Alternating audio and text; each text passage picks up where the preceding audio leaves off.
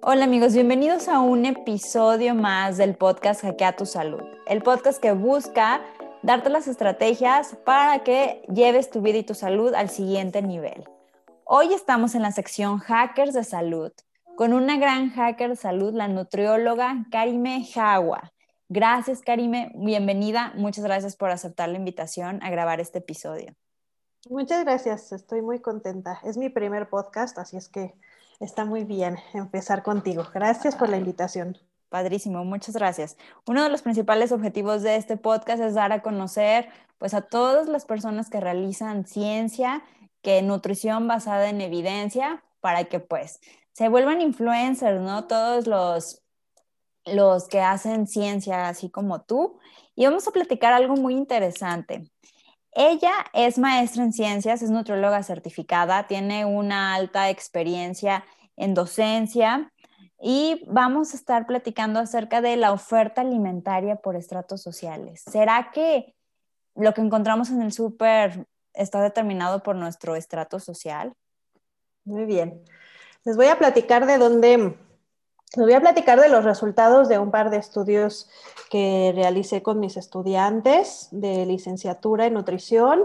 Eh, esta es una pregunta que no, que no salió así de estar así dándole vueltas la cabeza en un escritorio, sino que salió de mi vida cotidiana.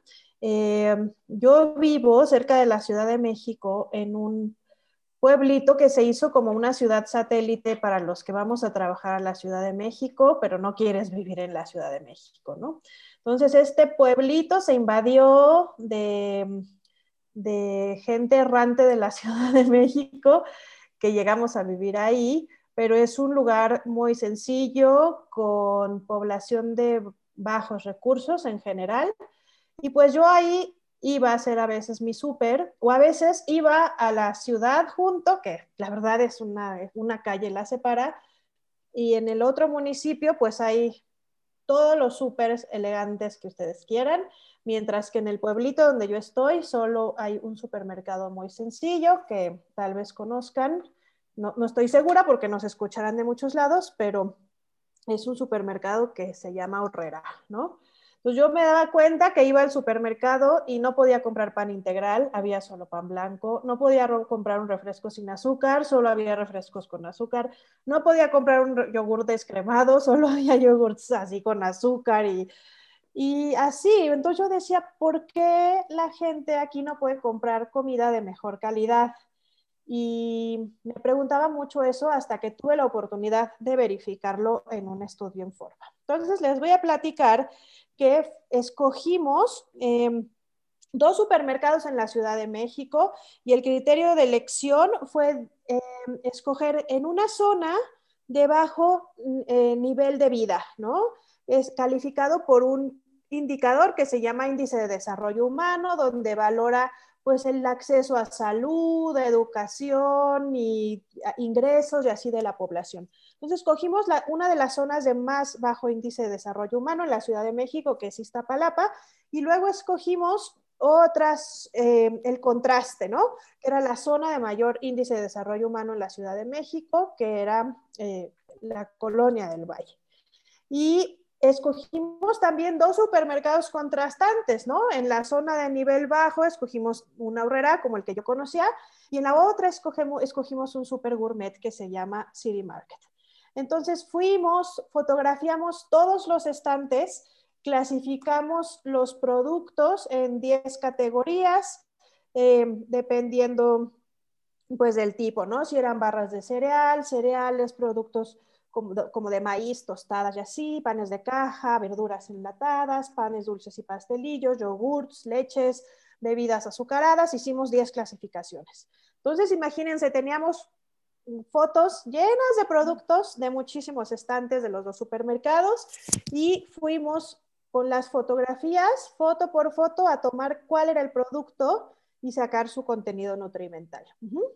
Ese contenido nutrimental le dimos una calificación de acuerdo con una calificación que se usa en Francia que se llama Nutri-Score, que a mí me gusta mucho porque califica los alimentos con sus rasgos malos y con sus rasgos buenos, ¿no? le da unos puntos malos al producto si tienen muchas grasas saturadas, sodio, azúcar, energía eh, y grasas totales, y le da puntos buenos si tienen proteínas, fibra y si tienen añadidos leguminosas o frutas, ¿no? O sea, si trae por ahí unos arándanos secos o unas nuecesitas o algún tipo de leguminosa, también le da puntos buenos. Y en, esa calificación te da un puntaje muy bueno, que es verde, verde oscuro con una letra A, y uno muy malo que es rojo con letra E. Entonces, usa un código de semáforo y va graduando verde oscuro, verde claro, amarillo, naranja y rojo, y ya sabes si qué tan bueno es el producto, ¿no? Digo, como una clasificación de alimentos tiene sus pros y sus contras, pero esa usamos. Y además, evaluamos cuántos espacios visuales ocupaba, ¿no? O sea, cuántas veces veías la caja de ese producto en los estantes. Y comparamos los dos supermercados para ver si la oferta era diferenciada. Y bueno, lo primero que vimos es que había muchísima más variedad de productos en el súper de alto nivel. encontramos en las mismas categorías 749 productos distintos, mientras que en el ahorrera solo había 422. Era más o menos 40% menos de ofertas. Quiere decir, para empezar, el primer hallazgo es, pues, un lado, en un lado tienes más para escoger que en otro, ¿no? Y después eh, comparamos cuántos productos eran verdes, cuántos amarillos y cuántos rojos. Y bueno, pues se confirmaba mi sospecha, ¿no? Que mm. no tiene la misma oportunidad de comprar un buen producto, un verde, en un supermercado que en otro, ni había la misma probabilidad de comprar un producto rojo en un supermercado que en otro. Bueno, pues mm, las diferencias eran en contra del super de menos, del que estaba en la zona con menos ingresos, y a favor de la zona con más ingresos, ¿no? Lo cual, pues ya de entrada, seguro les hace pensar que es algo muy triste, porque de por sí los consumidores del supermercado de bajos recursos ya tienen otras desventajas por su origen social, por su posición en la sociedad, su capacidad económica, su acceso a alfabetización nutricia, este, la disponibilidad de tiempo y de traslado para compra de alimentos de mejor calidad. Entonces, ahí se vio pues bastante triste esta diferencia. Y además no solo había más productos rojos y menos verdes, sino que ocupaban más lugares visuales, ¿no? O sea, si tú te paras frente a un estante, tu probabilidad de extender la mano y tomar un producto rojo es mucho más alta en un súper de nivel bajo que en un no alto. Y bueno, eh, después repetimos el estudio, pero en dos supers iguales, en las mismas zonas, pero ya no dos, no un super gourmet y un super sencillo, sino dos supermercados iguales de nivel intermedio, que eran dos Walmarts, y los resultados se repitieron, ¿no? Vuelve a ocurrir lo mismo. Entonces, no es por el formato del supermercado, porque me decían mucho cuando hice el primer estudio, pues, ¿qué esperabas? ¿no? Si vas a un super gourmet, pues va a haber mucha más oferta y obviamente va a haber cosas de mejor calidad, pues no neces pues eran dos supers iguales. Uno esperaría que la oferta sea igual y no es la misma. Ajá. Entonces, pues creo que da muchísimo para pensar, ¿no? De cómo, obviamente, las enfermedades crónicas eh, dependen su desarrollo de muchísimas cosas. No solo es la elección de lo que comes, ¿no? Pero entre ellos, pues sí, la elección de lo que comes y tu, tu acceso a alimentos saludables es bien importante y está diferenciada. Entonces, los, no podemos pensar que hay un solo ambiente alimentario en nuestro país, ¿no? Hay muchos microambientes alimentarios con unos más obesogénicos que otros y unos más patológicos que otros, ¿no? Entonces aquí hay bastante campo para pensar y para trabajar. Sí, sobre todo vamos, por ejemplo, acaba de pasar el Día Mundial de la Obesidad, ¿no? De sin estigma, que sigue habiendo muchos estigmas, que se culpabiliza al individuo de tener o de vivir con obesidad, de tener ciertas enfermedades, pero vemos que está determinado muchas veces por el ambiente. Y ahí podría entrar también hasta ahora que la gente, algunos no estaban de acuerdo con el etiquetado claro de alimentos, ¿no? O que decían, ¿qué va a tener de influencia en el súper, que yo vea más ellos y vemos que hasta incluso el acomodo de los productos, eh, pues va a estar generando mucho impacto en la selección, ¿no? De lo que vamos a estar consumiendo. Pero, por ejemplo, tú como, ¿qué recomendarías? Por ejemplo, solamente puedo ir yo a la horrera y es lo que tengo. Eh, ¿Qué les recomiendas a, a los pacientes, a la gente? ¿Cómo podemos exigir también porque la alimentación saludable es un derecho, ¿no? Que a veces se creen, no, yo soy libre, no, y voy a comer lo que yo quiera. Pues sí, claro, pero todos tenemos el derecho de tener acceso a una alimentación saludable. Y vemos que aquí, pues, eso no se está haciendo, ¿no? No está siendo un espacio muy saludable. Sí, lo que se ocurre, si uno escucha esto, lo que se te ocurre de inmediato es pensar que, pues, ¿por qué van a ese súper y compran ahí, que hagan su comida fresca? y no es tan sencillo. O sea, no, es como, como, como no se puede culpar a nivel individual toda la responsabilidad de una enfermedad o de una condición como obesidad o diabetes o cualquier otra enfermedad, tampoco a nivel comunitario social. Las personas que van a un supermercado eh, como, como, el que yo narro acá en el, en el pueblo donde estoy, pues van porque es lo que tienen a la mano, porque muy probablemente tienen muy poco tiempo para desplazarse para alimentos, buscar alimentos más frescos eh, o, diferentes, requieren traslados que cuestan dinero, tiempo, porque además los alimentos, muchos de estos están asociados a placer y la población de bajo, de bajo acceso pues tiene tantas restricciones que también tiene necesidad de buscar alimentos de placer, ¿no? Para sentir pues que su dinero les, sirve, les rinde para algo que les gusta. Claro.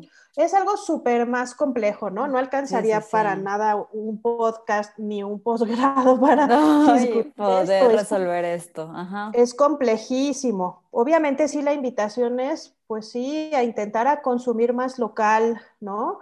Comprar alimentos frescos, eh, y lo que yo pensaba, eh, obviamente, o sea, lo que yo veía en, los dos supermercados es que aunque vayas al más elegante, la oferta de alimentos en general es de mala calidad, de los productos industrializados.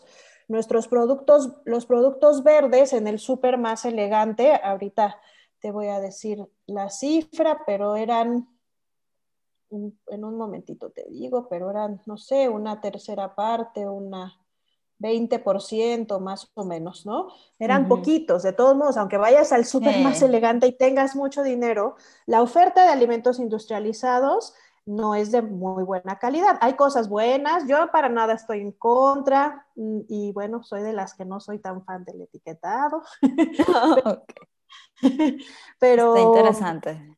Pero yo creo que sí hay medidas eh, que hay que tomar. Imagínate que además del etiquetado, hubiera que si tú tienes muchos sellos en tu producto o tú, o, tú tuvieras un color rojo en tu calificación, no tuvieras permiso de poner tu producto a la altura de la vista de los consumidores, sino que si tu producto tiene tres sellos, cuatro o es rojo, tuviera que ir hasta abajo o solo pudiera ocupar un espacio visual. Ajá o esos productos tuvieran que ir hasta los estantes del final, no pudieran estar hasta el frente, ¿no? que, las, que obligáramos a que las verduras y las frutas estuvieran a la entrada del supermercado y no hasta el final donde estás, porque tú para, en cualquier supermercado, si se fijan, para llegar a las verduras y frutas, pues hay que cruzar por todos los estantes llenos de Sí, ya a la, prisa ya te vas y se te olvidó la verdura, ¿no? o bueno, ya caíste en la tentación de un montón de cosas antes, ¿no? Pues vean cómo esas, un estudio así pues te deja ver eso, ¿no? O sea, tienes tres sellos, está bien, el consumidor va, va, a decidir, está bien, pero que tenga, mm, que se la pongas un poquito más difícil, ¿no? O sea, que estén hasta abajo, que no estén a la vista, que no puedan ocupar siete espacios, el cereal más azucarado, siete espacios visuales, ¿no? Puedes ocupar uno, tienes que ir hasta abajo, ¿no? Para usar, estar de media para arriba tienes que tener un sello menos, no sé. Creo que hay otras estrategias interesantes en los supermercados en los que podríamos, podríamos pensar, ¿no? Sí. Y como nutriólogos, ¿cómo podríamos inferir en eso un poquito más? O sea, para que, por ejemplo, eso ya que viste en tu estudio, que realmente sí, ¿qué podríamos hacer? ¿O tú hay algo que hayan hecho? Mm, está dificilísima esa respuesta. No sé si la tengo. obviamente, la, respuesta, en el fondo, la respuesta número uno es, esto no va a mejorar mientras las personas no tengan mayor capacidad económica y educativa, que tengas más acceso a instrucción en nutrición, acceso a comprar otro tipo de alimentos. Y bueno, en los consultorios, la población que llega a los consultorios no es la que compra en esos supermercados, ¿no? La población que llega a los consultorios ya tiene una instrucción nutricia intermedia y una capacidad económica mayor y nos la pone más fácil, ¿no? Porque ya vienen preparados, a pre estimulados para un cambio. Lo difícil es a nivel social, Ajá quien ni siquiera se ha preguntado si, es, si eso está bien. ¿Por qué? Pero no es por desinterés, es porque estás en un entorno que te quita oportunidades para tener acceso incluso a esas preguntas y a esas inquietudes. Entonces, este es un problema obviamente estructural y y es interesante pensarlo porque la obesidad y las enfermedades crónicas son respuesta a la desigualdad también y así hay que pensarlos, ¿no? También, yo creo, a mí me parece que así es, ¿no? Entonces, bueno, sí, tendremos que a nivel más grande incentivar el consumo de productos locales, frescos, que por ahí está la respuesta, sí creo que está por ahí. Y sí, también también la instrucción en nutrición, obviamente, ¿no? Mejorarla. ¿Cuál es tu postura respecto al etiquetado claro? ¿O por qué crees? Me pones en un predicamento. no, es que es interesante, ¿no? He, aprendido que, no, debemos no debo de hablar eso en público. Es como hablar de religión o de política. no, yo creo que el diálogo nos enriquece, ¿no? Y llega a algo mejor, o sea. No, yo creo que era necesario cambiar el etiquetado. El etiquetado anterior era muy malo, ¿no?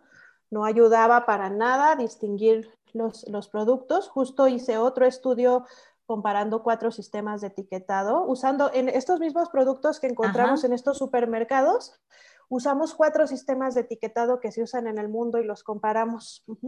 Y resulta que el etiquetado que teníamos, o sea, calificaba bien como al 92% de los productos. O sea, todos estaban de maravilla. Sí, pues sí, hecho por la industria, ¿verdad? este, a mí, el etiquetado que tenemos, eh, estoy clarísima que hay evidencia muy clara de que es un etiquetado comprensible. Eso sí es. Eso no hay duda la evidencia es clarísima y en población mexicana fue el etiquetado que se comprendió mejor, es sencillo. Eh, los etiquetados eh, se pueden clasificar por también qué tan traducida ya trae la información, si requiere que, el consumidor la evalúe o no la evalúe. Y este etiquetado es ideal para una población con baja instrucción nutricia como la nuestra, que no tiene que traducir nada, ya dice exceso ya no tienes que pensar nada, ¿no? Lo que a mí no me gusta es que solo con, considera los rasgos negativos de los alimentos, ¿no? O sea, eso está clarísimo. Las grasas saturadas, las grasas trans, el azúcar, el sodio y las calorías en exceso, pues sí están asociadas a enfermedades crónicas. Hay evidencia abrumadora, basta, eso no está discusión. Pero eh, hay productos que tienen rasgos positivos que son altos en proteína o en fibra, que tienen frutas añadidas, que este, que este etiquetado no logra ver. Entonces tú puedes tener una avena, eh, que es avena, no les tengo que defender a la avena, se defiende sola, con, con nueces y arándanos y tiene dos sellos, por ejemplo, y tenemos una Coca-Cola que tiene dos sellos. Ajá. Entonces, aunque los quienes han hecho el etiquetado dicen este etiquetado no es para comparar refrescos contra cereales, sino para comparar cereales contra cereales, eso lo sabemos nosotros, los nutriólogos. el consumidor no sabe eso. Si llega al súper y ve una coca de dos sellos y ve un cereal. Puede decir, mejor me llevo al mi coquita. Tiene dos. No sé Tal vez eso va a decidir. El caso es que no va a poder saber, no sé qué va a decidir, pero el caso es que no va a poder saber que es que la mejor que el, que el refresco. Entonces, ¿por qué? Porque solo toma lo malo. ese, ese, ejemplo que te pongo yo lo he hecho con varios etiquetados y con Nutri-Score, ese producto de avena sale en naranja, si no mal recuerdo, y la coca sale en rojo. Ajá. Pero aquí eh, con este etiquetado salen los dos con el mismo número de sellos. Entonces, en algunos ejemplos considero que no es un buen discriminador. Y la otra cosa que veo es que usamos los criterios que usamos, aunque nos basamos en el modelo chileno de etiquetado, los, los criterios numéricos que usamos para asignar a sellos son muy estrictos, bastante estrictos. Eh, está bien si queremos eliminar, o sea, marcar mal a todos los productos, que eso es lo que pasa con, nuestro, con este etiquetado. Eh, con el etiquetado que tenemos, altísimo es, o sea, nadie se libra casi de los sellos, es dificilísimo librarse. Entonces, eso, si es muy estricto un etiquetado, y eso no lo digo yo, lo dice la literatura, es un etiquetado tan estricto desincentiva la reformulación, porque aunque el productor reformule, no, lo no logra perder los sellos en muchos casos. En algunos casos sí, ya lo empezamos a ver, hay cosas que ya... de reformulación, pero muchos no lo van a lograr. Mm, porque, por ejemplo, los cereales por naturaleza son de alta densidad energética, es su naturaleza, para eso, para, eso los hizo la madre naturaleza, ¿no? Para ser de alta densidad energética. Entonces, aunque reformulen, no se van a librar de sellos y reformular para la industria es muy caro, ¿no? y además sacrifica el sabor muchas, muchas veces. Entonces, si le sale caro reformular y va a perder sabor y la gente lo va a comprar menos y de todos tiene los mismos sellos porque no, no logra, porque los, los, los, los números son tan estrictos. Entonces, un etiquetado así desincentiva la reformulación en algunas categorías de productos. Eso es lo que opino, pero sí creo que se necesitaba un etiquetado. Sí empiezan a pasar cosas bastante interesantes con este nuevo etiquetado, pero estoy segura que eh, y eso también lo dicen algunos estudios, que cualquier etiquetado se basa también en una presensibilización a la importancia de lo nutricio. Y las, las, la población de menor nivel socioeconómico, que es la más enferma y mayor. La más vulnerable. No está sensibilizada a eso. Entonces, lo oigo, yo aquí lo he preguntado mucho a la gente por aquí, le he preguntado en las tienditas y no, no, no, les, no, no les llama mucho, no les dice demasiado, ¿no? Hay que tener un cierto nivel ya de instrucción nutricia para que te importen los sellos, ¿no? Sí. bueno, pues eso es lo que no, pues. muchísimo. No, no, no, está muy bien. Está interesante toda esta, la oferta alimentaria, cómo va teniendo su efecto en los diferentes estratos sociales. Pues es otro punto que debemos de tener en cuenta para pues lograr sanar a México, ¿no? O sea, decimos que la obesidad es un tema bastante complejo que va muchísimo más allá de un peso, ¿no? Y que el estar teniendo elecciones saludables de alimentos, pues como gremio de nutriólogos debemos de seguir fortaleciéndonos para poder, pues, educar, ¿no? La educación en nutrición, la orientación alimentaria, pues es clave, ¿no? Para que todo pueda ir, ir sumando. Así es. Sí, no, muchísimas gracias. Eh, es un gusto algo final que te gustaría como resumir o dar algún punto? Yo creo que solo, no sé, es que no estoy segura quién nos va a escuchar, ¿no?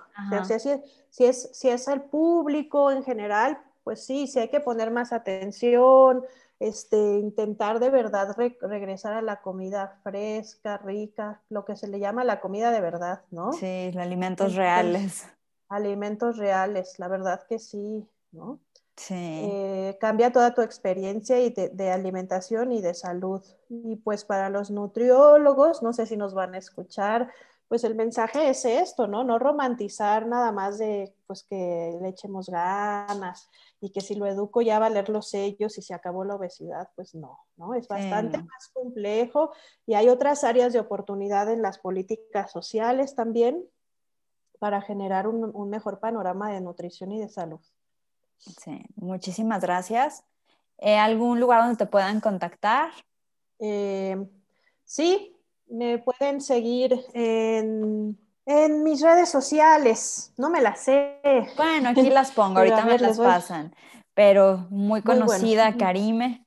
Es también una experta en todo el proceso de atención nutricional. Entonces, parte fundamental de para establecer diagnósticos ¿no? en la población y en, en individuos, en comunidades. Entonces, muchísimas gracias, un gusto que hayas estado aquí. Muchas gracias a todos por escuchar y recuerden, soy la nutróloga Paulina Torres. Este fue el podcast a tu salud y nos escuchamos en el siguiente episodio. Muchas gracias. Gracias.